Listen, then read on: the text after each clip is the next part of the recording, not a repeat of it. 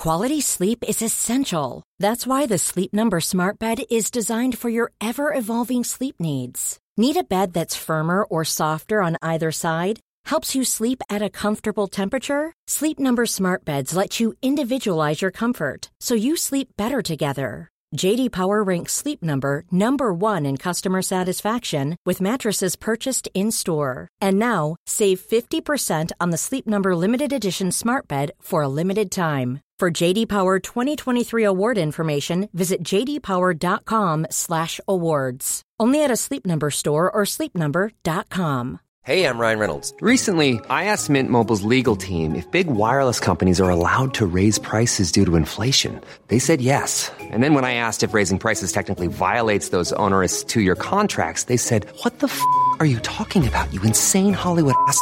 So to recap, we're cutting the price of Mint Unlimited from $30 a month to just $15 a month. Give it a try at mintmobile.com slash switch. $45 up front for three months plus taxes and fees. Promo rate for new customers for limited time. Unlimited more than 40 gigabytes per month. Slows. Full terms at mintmobile.com.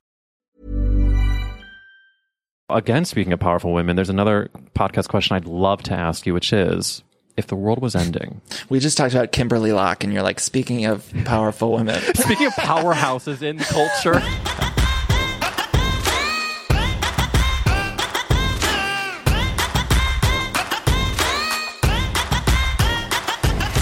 Welcome back to That's a Gay Ass Podcast, the podcast where we ask whose fault is it that you're gay. I'm Eric Williams, and holy shit.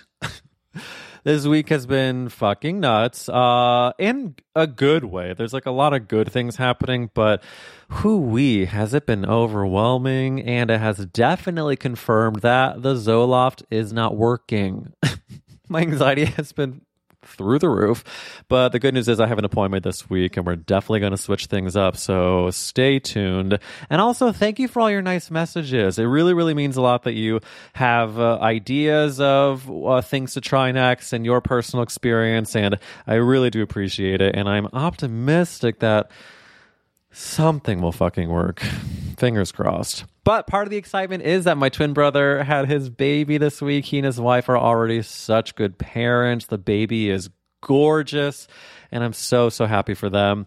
Uh, and the other exciting thing is, besides having Danny Pellegrino, who, if you don't know, has literally one of the most popular podcasts ever, not only is he a guest on this week, but that's right, the Patreon is live. I've been working on it for, for a long time, and it is so exciting to see how many people have already subscribed. If you haven't yet, I really, really suggest you take a look. I put that link in the show notes and also, of course, on the Instagram. But the perks are really great. It's bonus episodes, it's early access to merch, it's going to be extended episodes. We actually have an extended Danny Pellegrino clip that I only included for the Patreon that is some really good lightning round questions. So make sure you subscribe. That perk is a gift for the premiere. So any level you sign up for, you get that bonus Danny Pellegrino content. And I also have uh, video episodes up too. So the entire video that's going to be unedited. Danny's is up there already now. So I I really so appreciate your support and I really didn't know if anyone was going to listen to this and the fact that you do is incredible. And of course it really is an expensive venture and incredibly time consuming and I love it but this Patreon will absolutely ensure that I can continue to make this and uh, interview more incredible people. Now, this week on the podcast, we have Danny Pellegrino, yes, the host of Everything Iconic, which is, of course, an iconic podcast. He has interviewed people that you would not believe, like Cameron Diaz, Elizabeth Olsen, every single housewife, Andy Cohen, I mean, Rosie O'Donnell. He also has co authored a book called Fancy AF Cocktails with our good friends Tom Sandoval and Ariana Madix from Vanderpump Rules. And he has another book that's going to come out in March of 20 of this coming year. So look out for Danny's book in March. He really ended up being a perfect guest. I was again a little nervous with Danny because he is one of my dream people and from the jump he is not only such a professional but clearly like a perfect guest. So one of my favorite episodes of all time. Make sure you give us a subscribe and a review. And again, that Patreon is in the uh, show notes. Uh, you're going to want to stick around to the end of this episode because he reveals a, a something he's heard about Ricky Martin in terms of a fetish moment. And who among us doesn't want to picture Ricky Martin in any and every way sexually? Thanks for being here. Thanks for being queer. And here's Danny Pellegrino.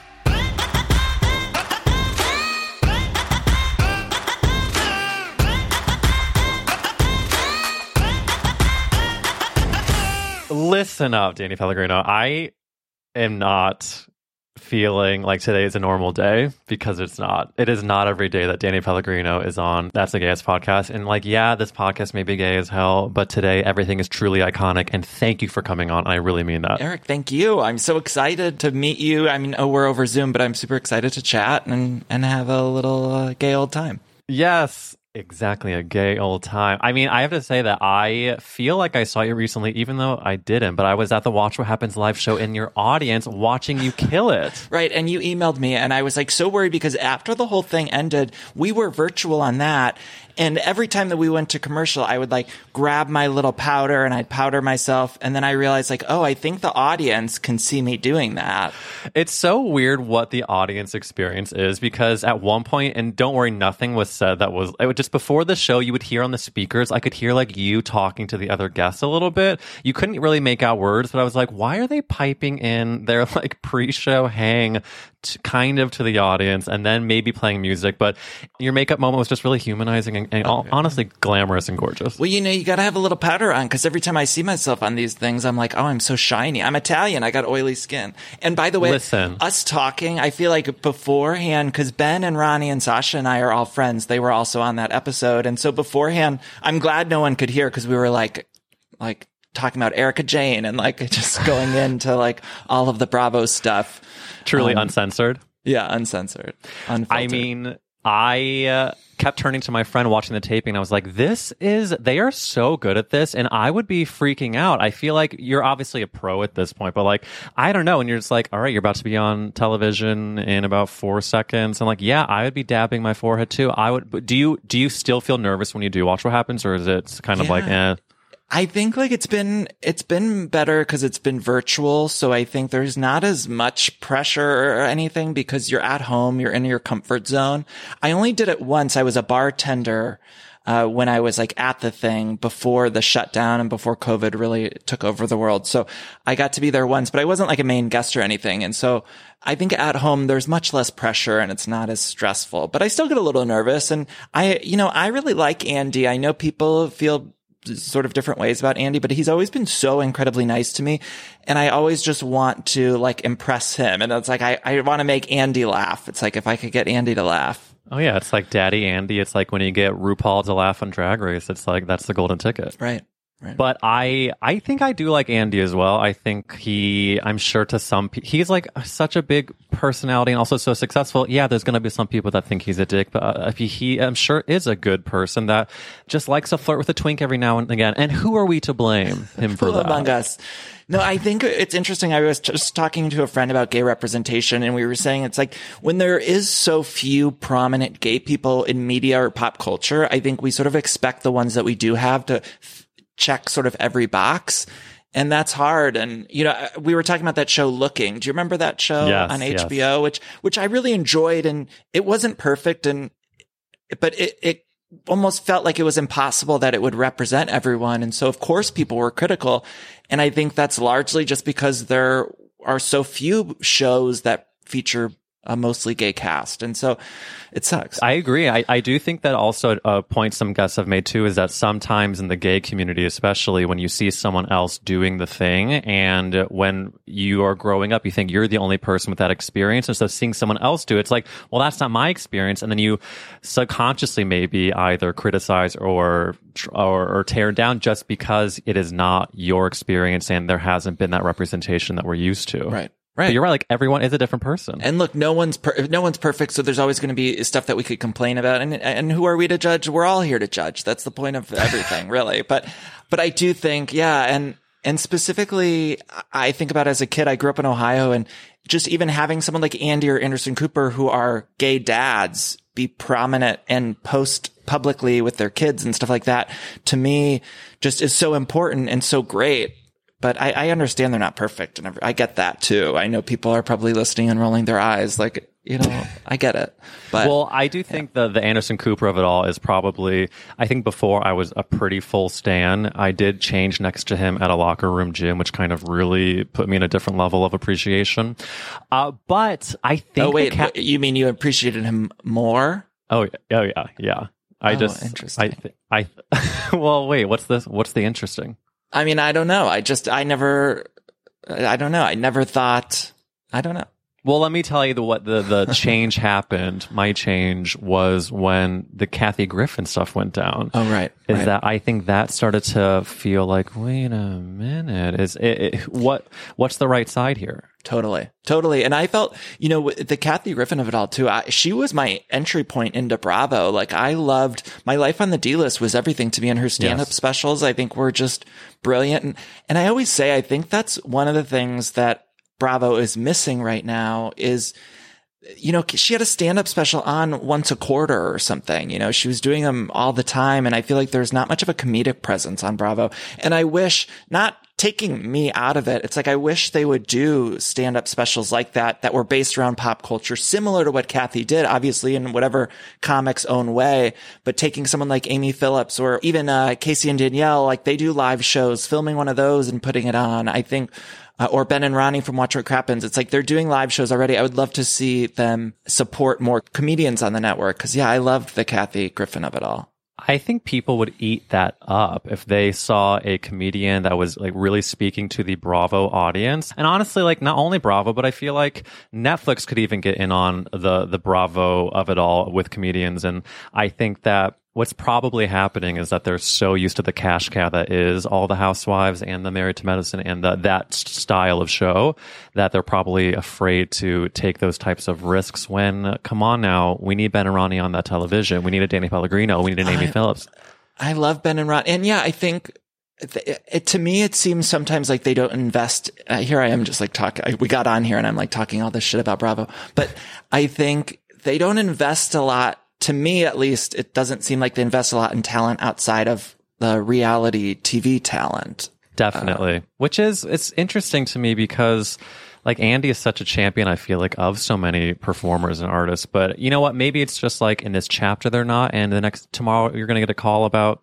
some show that you're gonna host Oh my God. I, I, you're sweet. But I also think, yeah, going back to sort of the Andy of it all, I do think people think he makes like all the decisions there. And, and he doesn't. Early on, I think he made more decisions than he makes now, but he's always been really lovely to me as the roundabout way of what we were talking It is, and I want to also put a pin on the loveliness of Andy because he did an Instagram live with me and Matt, and it was actually like the loveliest chat, and he was, you know, genuinely interested, and like, I would love to have a dinner with Andy, and why don't we throw an SJP? And come on, you uh, can Kelly bring- Ripa. Let's get the whole gang up there.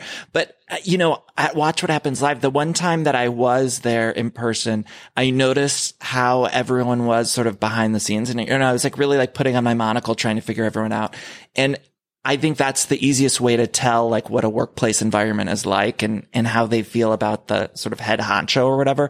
And it seemed like, uh, they really loved him. And I've been to other talk shows just like behind the scenes and stuff. And you can tell there's, a different kind of vibe. But at Watch What Happens Live, it seemed like everyone genuinely really loved him, and and the other uh, people in charge there all seemed to be having a really good time and like nice and all of that. I love to hear that. I mean, honestly, when, when I was there, I like even just the people that are wrangling the audience are really, really fun and just like know what the gig is. And it's just to get these Bravo obsessies screaming and clapping for just a little too long. It's like a little bit of an awkward clap length.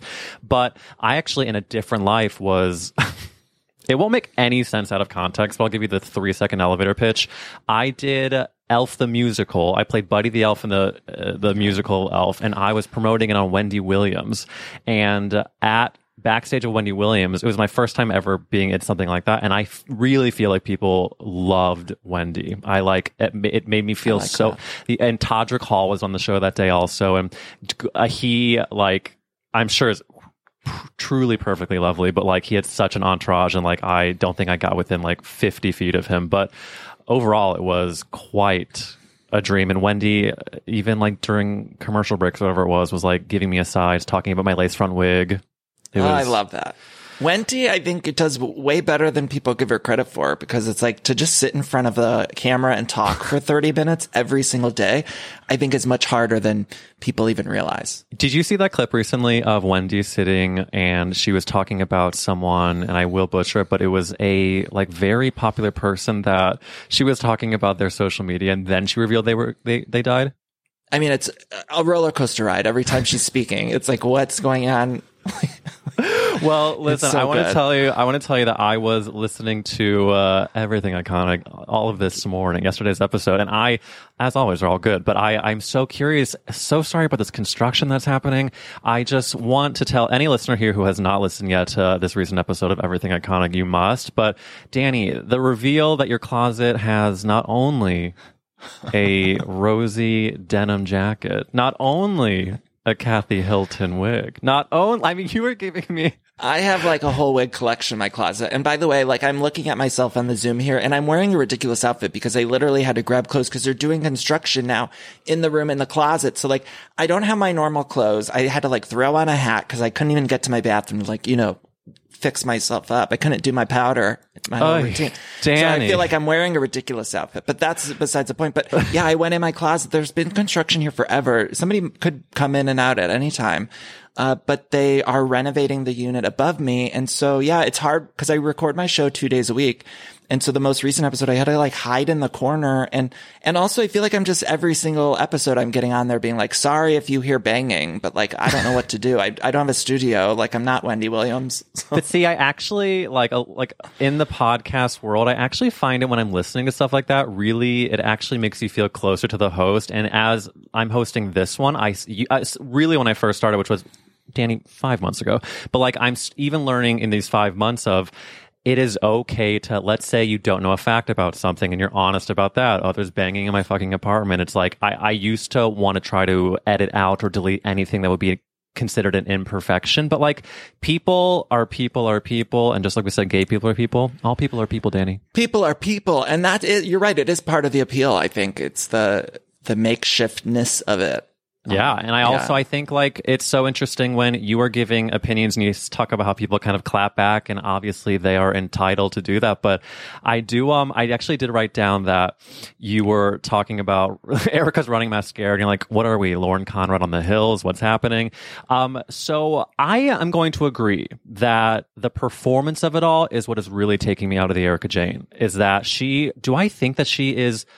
more innocent than guilty. Yeah, and I know it's all uh, you know, alleged things, but I think it's the way that she is performative. Is like, well, it's all the like hand movements and the she she said this most recent episode like a few different times like I'm not going to be okay. I'm not going to be okay. And the, and then there's such a disconnect between the Erika we're seeing on social media who's like this boss who's like not going to, you know, hashtag girl boss and like everyone's coming after her and all that stuff. And so it does feel weird watching it. And then the other thing I was even just thinking about today of like, well, if this whole thing is happening, I can't imagine any person would be advising her to be doing the show right now. And she's like really doing the show. Like she's, Yes. any other housewife would have stepped back or they would have barely kind of filmed. You know, we would have all been complaining like we don't, we're not seeing any of it. Like what's going on? But in this situation, I feel like she's there every scene telling us how bad everything is. And it's like that, that makes me question it too in a weird way. it does. And also, I think that before the season aired, when people were asking Andy, does Erika actually go into it? He's like, you're going to be surprised how much she does. But then we're all watching it like, I think we're surprised as to like how she's going into it. And actually, Matt and I were also talking about who is letting her do this show right now? I mean, the fact that she says, I'll do anything except confess, go to confession. It's like, well, let's not use the word confession when you're in the middle of a very high, high profile Eric, criminal it's case. shocking. Eric, I don't understand. Like, and we're seeing her goods and she's talking about her wares and even the fact of like getting rid of stuff.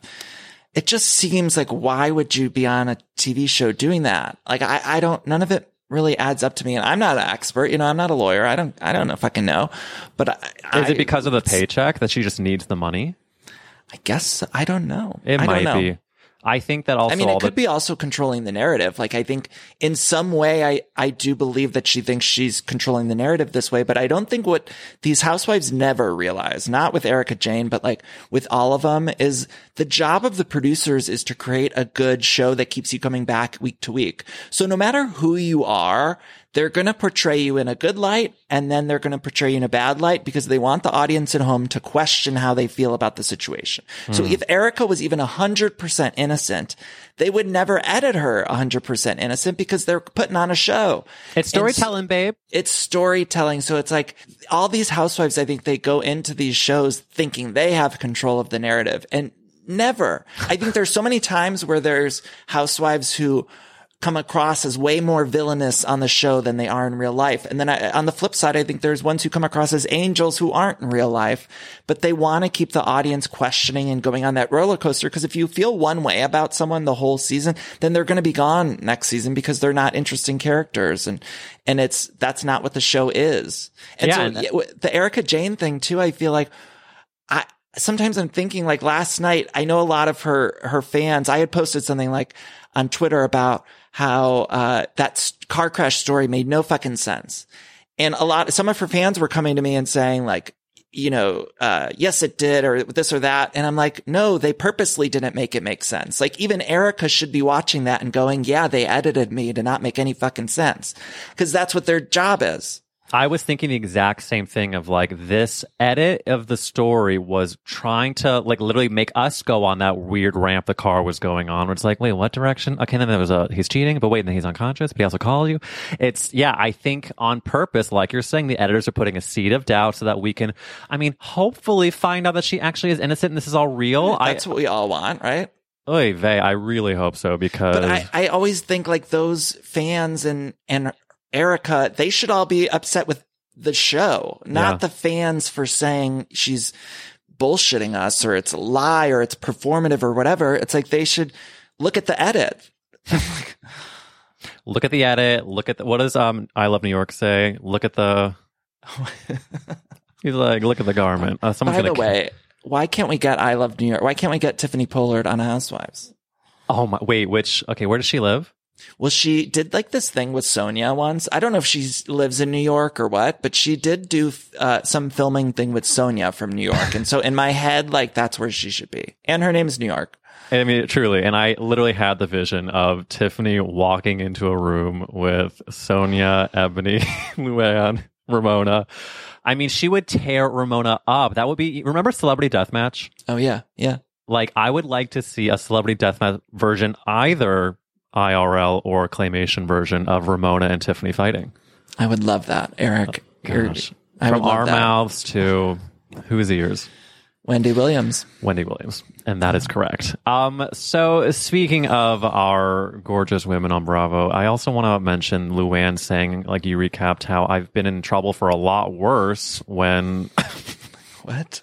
Sonja has just uh, punched some glass on a random hotel wall.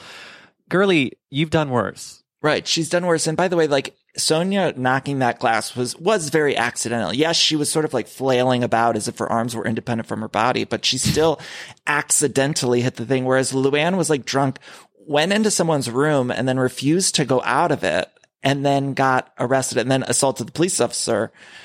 Right. and it's so like, it's oh, like different. Yeah, th- those were human beings that you were actually la- lashing out at, and not just a little little couple glass pieces in Salem.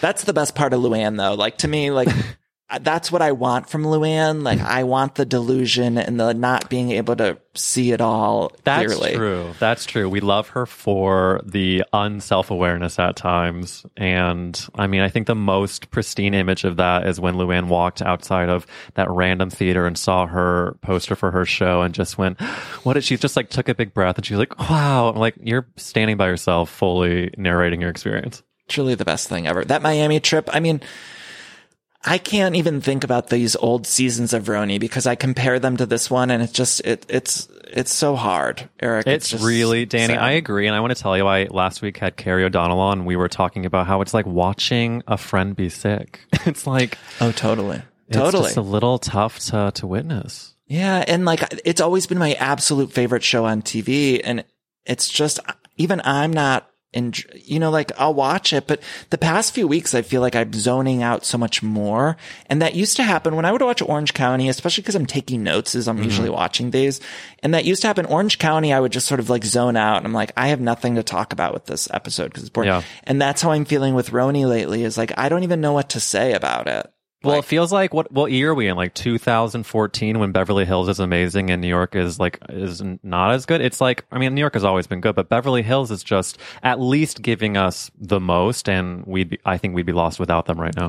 I really feel like we we were talking about housewives who were more villainous or whatever. I think uh, Dorinda was portrayed more villainously than she really is last season. And I'm not saying she didn't have a bad season. She had a terrible season. She got angry. She said one thing that I think was like totally below the belt about Tinsley and the turkey based right. Yeah. To me, to me, if she didn't say that, or if she would have just actually owned up to that and, and sincerely apologized, I think Dorinda would have been back. But really, when you think about it, it feels like it was one or two moments of Dorinda crossing the line that, That they really amplified. in, that were Yeah. amplified. And, and I understand, again, I'm not saying she was some angel. She was definitely like more angrier than usual, but I don't think they should have gotten rid of her. Oh, I agree. God, I mean, clearly we're seeing the ramifications of a Dorindaless RHONY. But speaking of kind of uh, really strong characters that we love, we think Kathy Hilton, first of all, we're grateful, but would we want her as a full timer? No, I don't want her. I, I want her just how she is. Like I want her to be at every group event. I want her to be cooking with Kyle. Asking about Hunky Dory. Yeah, because sometimes I, I feel that way with Marlo too. Like I don't really think it's a good idea, uh, you know, with Marlo to get a full time peach. It's like they get to be there just as much as the other women, but then we don't grow tired of them. You know, we don't. We don't need the fam. Although I would like to know more about Kathy's like home life and family life. Oh, me too. Like clearly she does not know how to do a darn thing on her own. And like, so I want to, I want to see the people helping her. And honestly, I'm sure she treats them very well. Hopefully. Yeah. I mean, I, I even just that one scene of at her house when like Erika and Crystal went to play tennis, and I wanted to know more about like Kathy's china and like mm-hmm. her decorations. And she brought that that fucking candle this past week. I'm like, I just want to know like where Kathy shops and like all of those. Do you think Paris will make an appearance this season? I hope so. I, I want the whole the whole Hilton group, and I want Kim, I want Kyle, I want Kathy, I want Paris and Nicky, uh, Rick. What's the sons? Don't they have a son? They've got a Do son. Yeah, they have a, a boy. uh, I can't think of his. I think they do. I'm pretty sure they do. I'm Maybe I'm sure they do. I mean, listen, where there's a Hilton, there's a way. I do want to um, pivot to the podcast question, Danny Pellegrino, which is let's go into it. Who do you blame for making you gay? Whose fault is it, Danny Pellegrino? There, I, I've been really thinking about this over the, the past couple of days. And there are so many things I think we could point to in pop culture. So many moments where, uh, for me, I really nailed it down to around 1997. Now I would have been 11, 12 around that time.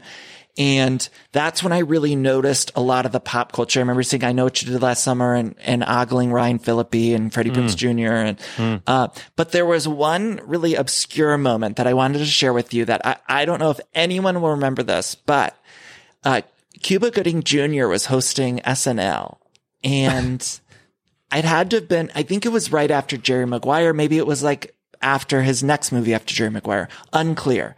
But he was hosting and I had used to tape it back then. Like I would put my VHS tape in and try to tape it. You know, I didn't have every week, but I, I taped some. And I had taped an episode that he hosted and he did a sketch with Mango. I think the musical guest Chris was like Ricky Martin. Yeah. I think the musical guest was Ricky Martin. So it was like a really gay episode. And uh, in the Mango sketch, Cuba Gooding Jr. is like, he's in pajamas and then he takes off his, his blouse and he's just wearing these like boxer shorts and he's like seducing Mango or dancing for Mango and he sort of like lowers his shorts so you see like butt, butt cheek or butt side or whatever. Oh, or it was some sort of something that you saw his underwear and I think he flashed a butt. And I remember it was just so important to me in mm. 19, I remember I, I had taped it. And then when I saw it, I was like, Oh my God, you know how you go through all those feelings. And I had it on tape and I remember for, yeah, it was like barely a flash of skin, but it was so important to me. Would you rewatch it or oh, was oh, yeah, it just yeah. Mm, very formative time. 11 or 12 is like, you're really, it's really intense. And I think this answer, Danny, is so, so good because it's so specific. It also catapults me back to that era where Night of the Roxbury is coming out, where Chris Kattan is playing this mango. There's like that Will Ferrell sketch where they're all associates in like a clothing store and Will Ferrell's in a, a The tiny cell phone. Yes.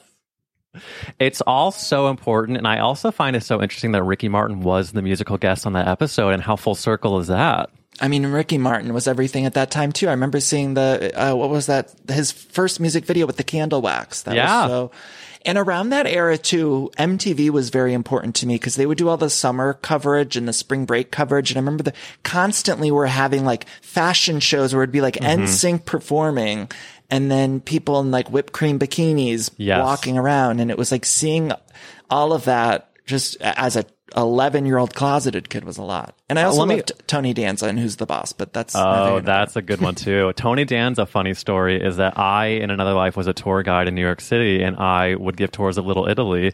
And Tony Danza bought a cheese shop that we would always go to, and so I saw him multiple times. And do you want to know what it was like if it wasn't all positive, or do you want me to not talk about it? No, you can tell me. I don't have much of an emotional connection to Tony Danza, but I Just do have a physical? physical. Yeah. Well, he would like yell at people to get out. He would yell at tourists to get out of the way, and he, I don't think, knew what he signed up for. And so that's really, I don't have any better tea than that. But it was just like, get out of Tony Danza's way is what you learned, and that I did, Danny. That I did. But um, well, I was going to ask about. Oh, so spring break of it all. I have to say, maybe a controversial take, but w- while it really w- awoke some gay feelings, very much so, there were so many chiseled, gorgeous bodies. It was so sexually charged. I think that show gave me body dysmorphia. Oh yeah. Yeah. I mean, Yeah. they the casting calls were like, "Hey, can you be um a hairless linebacker that has broad shoulders, giant pecs, and again, no hair, please?" And I'm like looking down at like the hair going on my leg at 12 years old, just being like, "Oh, that's not good." I, I felt the same way. I mean, I think that that whole era was so defined too by like Abercrombie and Fitch. And Yes. I was an overweight kid and, and I have a lot of hair too. And I remember like every time you'd go shopping, it's like I didn't look like the guys on that bag, like who the hairless, muscular. Uh, Danny, I would men. collect bags. I would literally collect bags. Yeah, if I could have I- framed a bag, I would have. Yeah, it was hard. I remember they they would have the magazine like the quarterly or whatever, and I remember trying to like sneak by it or or convince my mom to get in it. They had like an R rating on it, or they were covering it up, and it made you want it even more. And Whoa, Yeah. Danny, you're really catapulting me back there. I just like going to see these magazines that are wrapped in plastic. And my, um, I really have not thought about this in so long. My dad owns a pharmacy and I would work there as a young person and he had a magazine aisle. And at one point in history, he did have wrapped maybe penthouse, maybe something, something. But I would go to the Cosmopolitan and I would read the sex tips and I would like, and then they would always have a hot guy of the month or something like that or of the uh-huh. week. And I would pour over these in the aisle and like a random employee would walk by and I would hide it in like a Sports Illustrated. And then at Borders or Barnes and Noble, they also had the, they had the gay porn mags, I guess, that were wrapped in plastic. And I would just like slyly walk by. Of course, you would go into the gay and lesbian aisle of the books and just like, oh, I'm kind of lost. Why am I here for 15 minutes? I mean, I it, used to do that too. I was just I, I was writing an essay about this exact thing about like. I would get the USA Today and I would put the gay magazines under it and then go to the cafe to read them and sneak read them. Uh, yeah. USA Today is an ally, a true ally. Yeah. That's so brilliant. Do you think if you had to choose between Cuba Gooding Jr. and Ricky Martin, if, I, if I, both of them wanted to sleep with you right now, who would you ah, choose? That would be a tough. I'd have to go with Ricky Martin because now that I know he's gay, I feel like he'd be bet much better at the sex. I agree. Uh, yeah. I agree. I, I really hope Ricky Martin is ha- as happy with his partner, and I hope they seem to be great. And I just think he is wow, what a gay legend. Do you ever see? Have you heard the thing about how he's really into feet? No, I think it's like I, I don't know if he said it in an interview or if it's like an urban legend or something. I could, you know, somebody will have to fact check it. But I had heard somewhere that he's into feet, and so now whenever I see him posting online like a feet thing, I'm always think like it makes me look at it differently. You know what I mean? I'm like analyzing it, and I mean, Yeah. listen, this is how this is how much I believe in you. I'm like, yeah, it's true. He's in defeat. Yeah, like we, I could have heard it in a dream. Like I don't even know that I heard it in reality, but I believe it to be true now. And every time I look at a post he does, I'm like noticing how prominent the feet are displayed. it's just a zoomed in version of a foot. I mean, I think I have no choice. I think he t- posted Eric. I think there is like a recent post. Maybe that's why I was like thinking about it.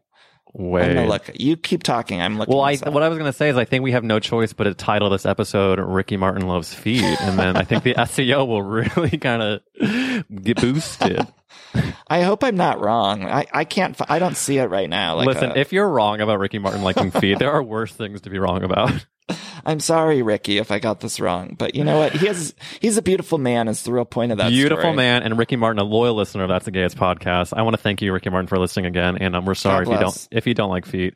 I do want to say that we have uh, so many listeners that are obsessed with Danny Pellegrino, and one of my favorite listeners, Sam Mehorter, she wanted me to ask you a question. Well, a few questions she gave me, and one of them, speaking of pop culture moments that we love so much, Ashlee Simpson. No one's Love better. Do you her. have a favorite Ashlee Simpson song?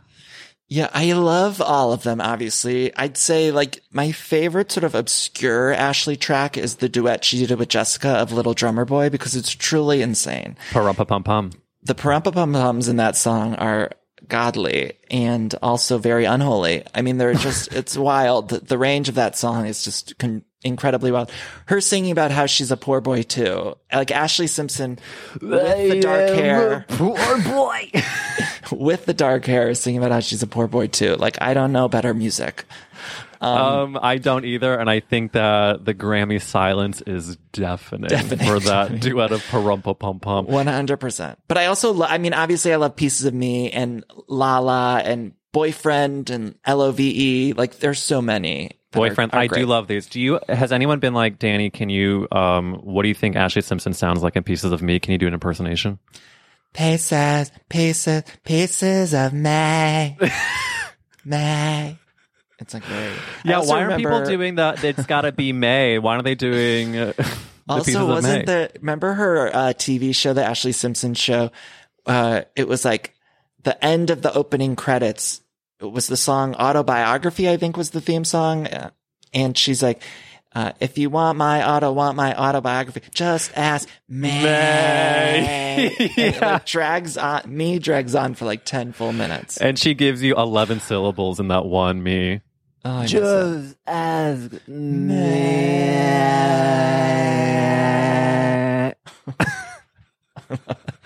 Gosh, the gifts that she gives us, they really do not end. And we we joke too about her her music, but like those later albums too are like really really art artfully wonderful. I still listen to autobiography. I have a f- music on my phone that I, if I'm like t- taking a subway ride, I go on shuffle, and when Ashlee Simpson's autobiography pops up, I say yes, Best thank you. When Yeah. Clay Aiken pops up, I say absolutely this. Right. When Jordin This is Sparks, the night.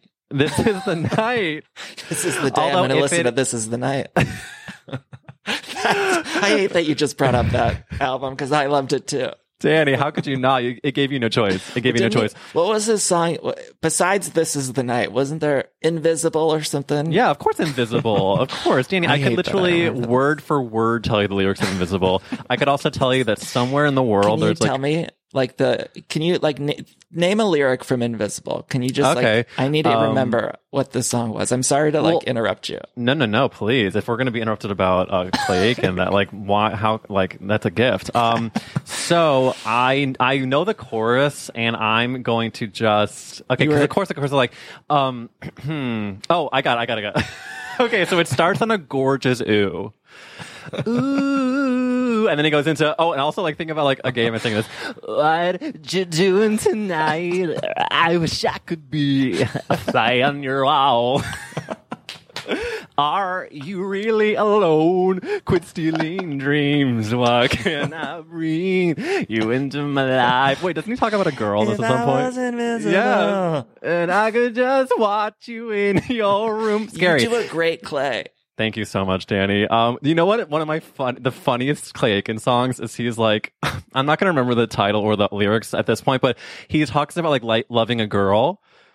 And Sure. I do not want to like continue gay stereotypes and tropes that are damaging to our people, but in this moment I, I have to. He like has a sibling S that is just such so beautifully comedic, and he's like this girl he loves so much, and it's just like a perfect sibilance. And I I think listening to it, I was like, even Claus I was like question mark.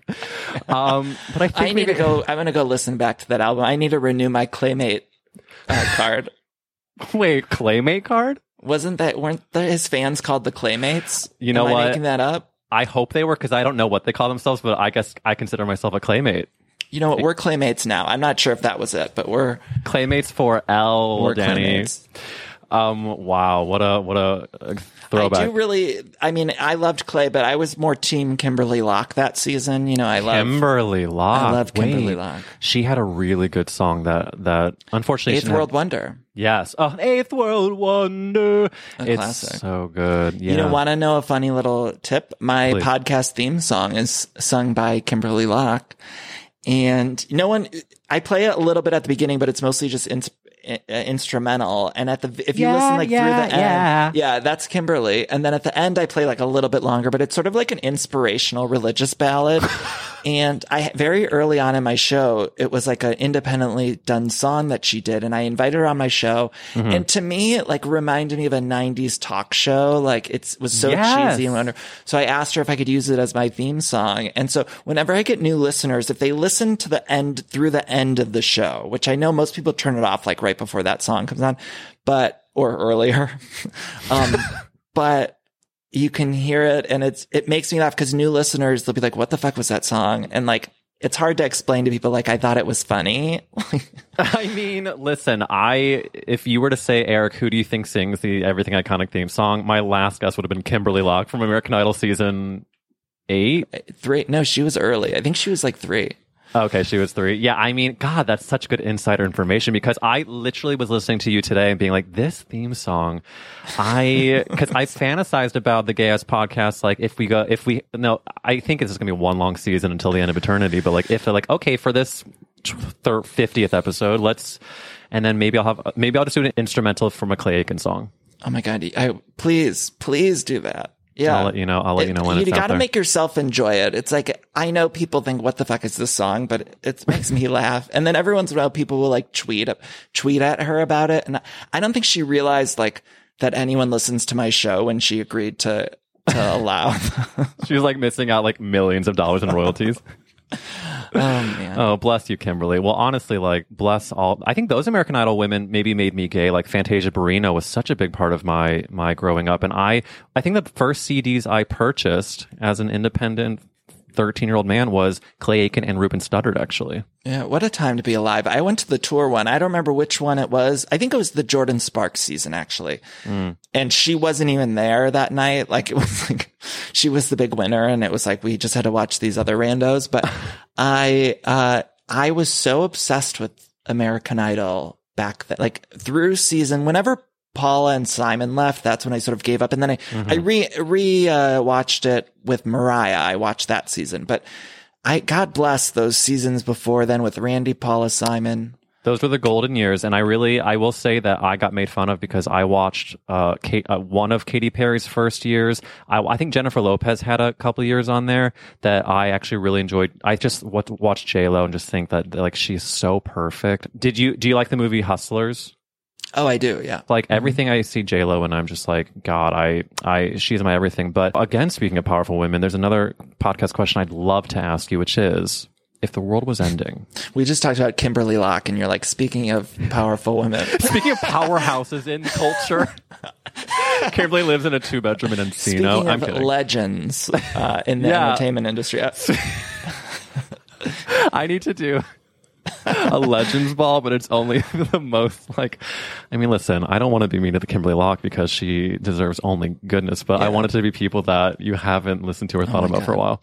that Legends Ball I watch once a year on YouTube. Oprah's Yes. Legends Ball, nothing better. Did you Okay. read that uh, the Ke- uh, Kennedy Center Honors is coming out, and um, Bette Midler is one of the people they're honoring? I so can't I. I tweeted that I like twenty bucks that that Bette Midler performs her own tribute. Like I don't think anyone else can do it except for her. You're right.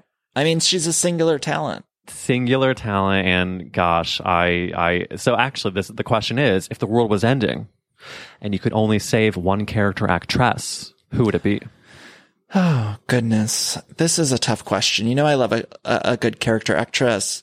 I always think Alfre Woodard is wildly underrated, but I'm gonna go with Judy Greer Hmm. because I just love her, and I feel like the best is yet to come with Judy Greer. I feel like she's got a good, uh, she's got some good, solid lead roles ahead of her that I believe. in. I really pray for that and you know full circle is that she is in one of my favorite J Lo movies which is The Wedding Planner.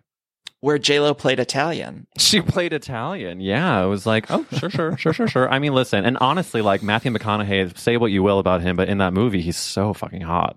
so hot. But I, I, and I love that movie. And so I hate to even say anything negative toward it. But I mean, we talked about m- male makeup and he seems to be wearing a lot of makeup in that movie, or it's just the lighting or something, which again, not a knock because you're right. He looks stunning, but I haven't uh, clocked that, but I'm really excited to watch it again. rewatch and- it. Wow, Matthew McConaughey's makeup job in the classic Wedding Planner. Wait, I also just have to go off about this for a second too. Is How to Lose a Guy in 10 Days. I just rewatched it hmm. and I'm shocked at what they did to Kate Hudson's hair in it because it's very like dried out and fried. And it's like also the, the dye job they did is bizarre. Oh, and that yeah. movie's also very strangely lit. But if you rewatch it, it's like you can, there's certain shots of Kate Hudson. I'm like, she's stunning and she looks great anyway.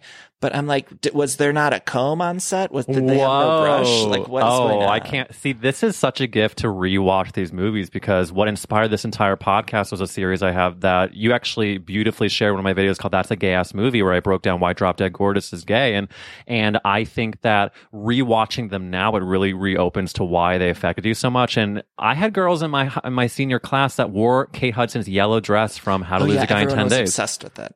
One more thing, if people, anyone out there goes to rewatch How to Lose a Guy in 10 Days, I have to point out this one scene when they're all playing that game of called Bullshit, the card game at the table outside of uh, Matthew McConaughey's family's house. They're on like a deck or a porch. Matthew McConaughey's character's sister comes in and she was apparently like a nurse or she worked at a hospital and she comes in with just this giant tray of ribs and then she gives only her brother her husband is at the table but she gives only her brother played by matthew mcconaughey a kiss on the lips throws down the ribs and then the, no one acknowledges it it's like the most She kisses him on his lips. she kisses him like right on the lips and just throws down this like big ass tray of ribs and is like, Oh, I just got off my shift. And it was like her husband, she just, just walks past or whatever.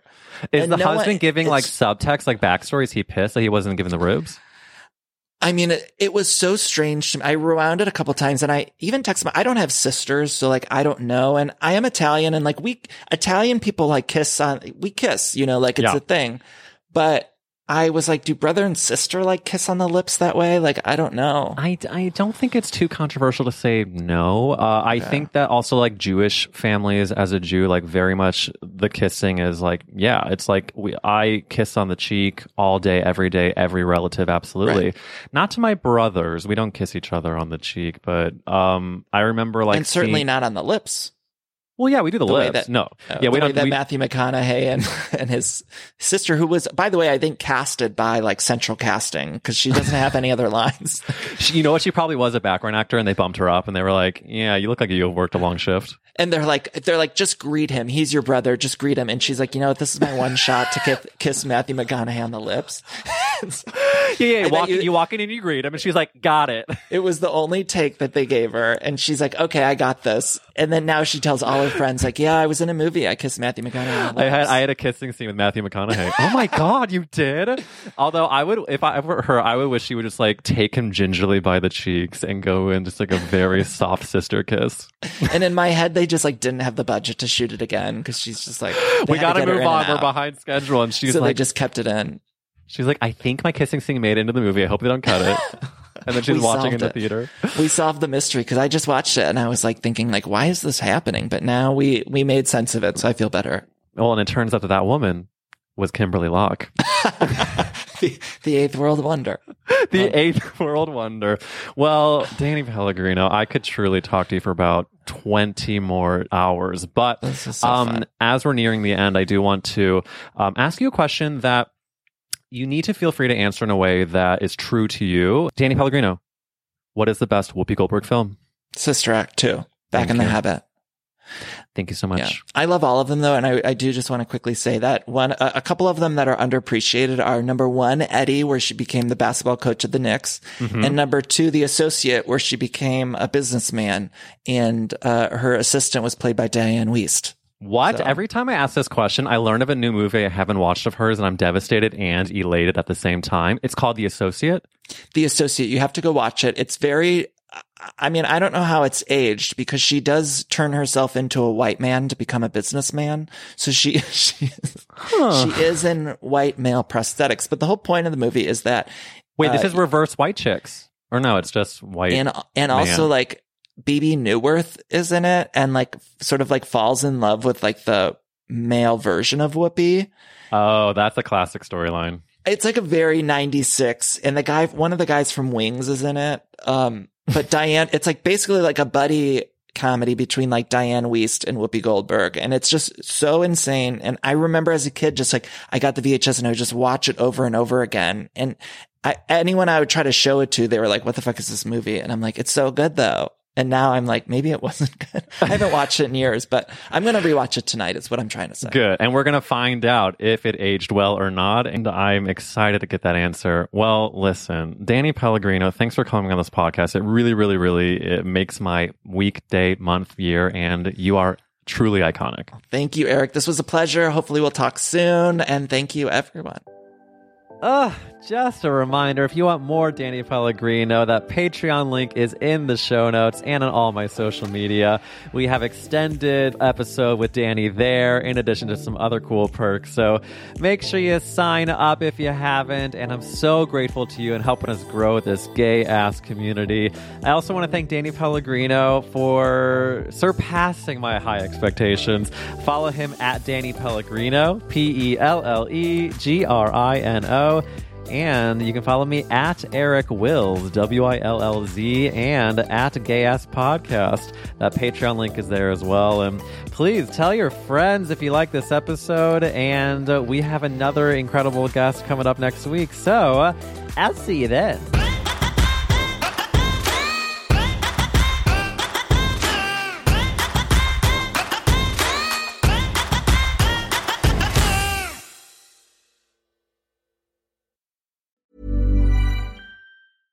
Ever catch yourself eating the same flavorless dinner three days in a row?